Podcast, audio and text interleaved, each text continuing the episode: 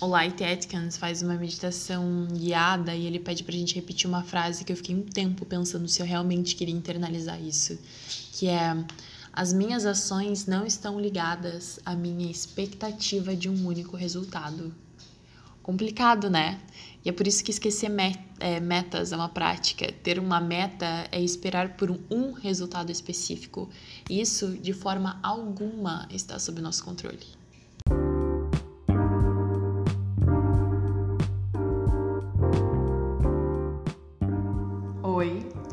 Aqui é a Lorena Cunha e você está ouvindo a Elaborante. A Elaborante é uma comunidade de autoeducação, que não é só a capacidade de aprender algo sozinho, mas aprender consigo mesmo. Nessa primeira temporada, eu vou compartilhar com você os insights diários enviados para o primeiro grupo de mentoria desse ano. Você vai ouvir sobre algumas formas diferentes de olhar para objetivos, desenvolver consistência e consciência.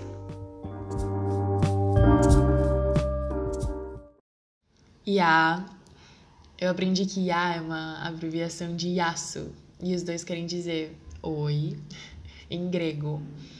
Eu achei importante dizer isso porque hoje a gente vai conversar sobre um assunto que gira em torno de um termo grego, que é epihenan, que quer dizer algo como aquilo que está sob nosso poder, nosso controle.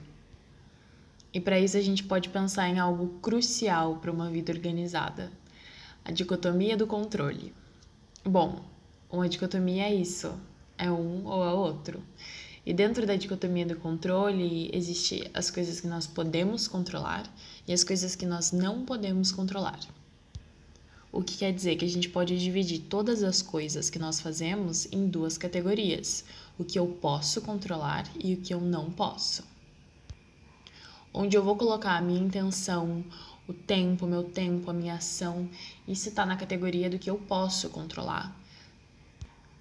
Então vamos lá, coisas que estão no nosso controle. Epiteto fala que apenas a nossa opinião, ação, motivação e desejo, somente isso realmente está sob nosso controle. Isso quer dizer uma coisa maravilhosa. A gente pode internalizar os nossos objetivos e focar só na nossa prática, nos nossos esforços e não no resultado. Porque os nossos esforços e o nosso preparo, isso sim está em nosso controle, enquanto os resultados não.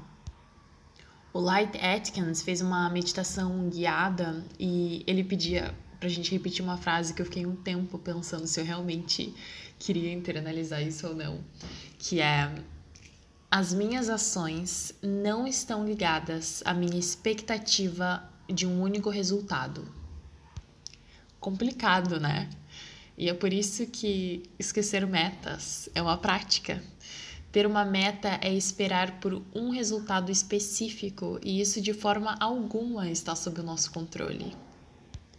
Eu posso controlar os meus valores, a forma como eu vejo o mundo, a minha própria expectativa. Eu posso ver qualquer situação e atuar em qualquer situação sendo uma pessoa amorosa, reverente, criativa, leal porque isso são valores para mim. Eu recebo valor e eu gero valor me expressando e me vivendo da forma como eu conscientemente escolhi viver. E isso está completamente sob meu controle.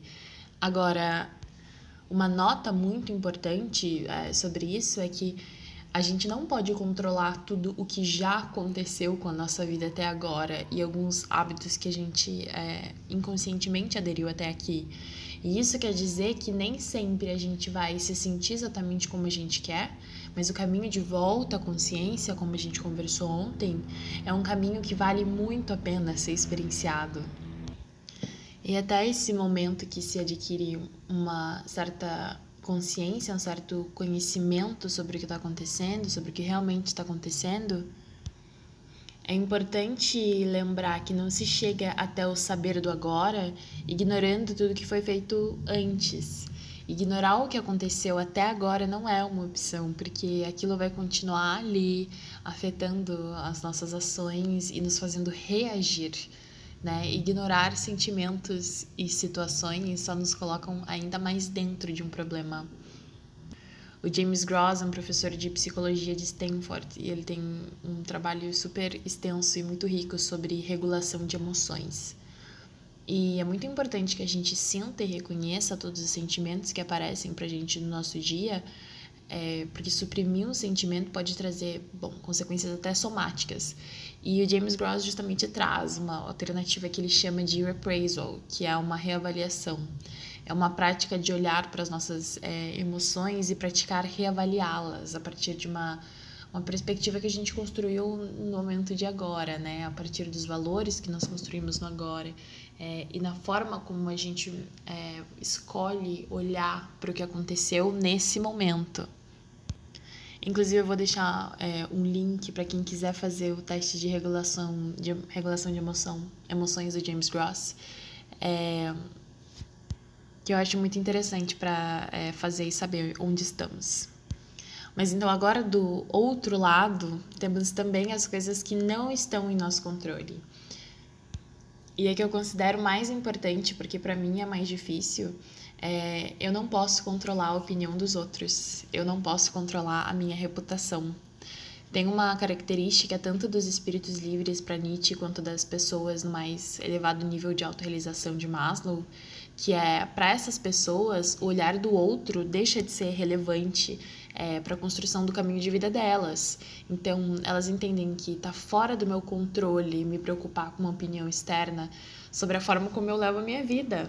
Então, então faz parte da minha, do meu caminho, da vida também, eu deixar uh, de olhar para o olhar do outro, né? Não é que a gente deixa de olhar para o outro, mas a gente deixa de olhar para o olhar do outro. Porém, somos seres sociais e realmente diminuir o nível de importância que a gente dá para quem nos olha não é tão simples, né? É um processo e não é um botão. E é por isso que a dicotomia do controle é tão válida para mim, porque me ajuda a focar nisso, né? De, de lembrar que a opinião do outro, o clima, o trânsito, a felicidade de outra pessoa, a infelicidade de outra, de outra pessoa, os meus próprios resultados, a minha reputação, nada disso está sob meu controle mas estar sob meu controle é olhar para minha vida como alguém que tem muito amor, como alguém reverente, com diligência, com coragem. É, eu posso olhar para minha vida através da forma como eu me sinto, porque eu escolhi assim e isso eu posso controlar. É isso. Mais amanhã, então mais amanhã. um beijo.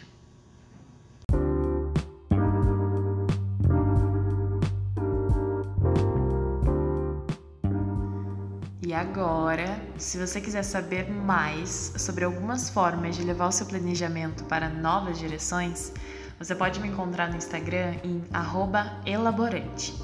Me manda uma mensagem para me contar as suas elaborações com o que a gente elaborou aqui. Bom, essa é uma temporada diária, então você pode se inscrever para ser avisado sobre os próximos insights que estão por vir. Então, até amanhã.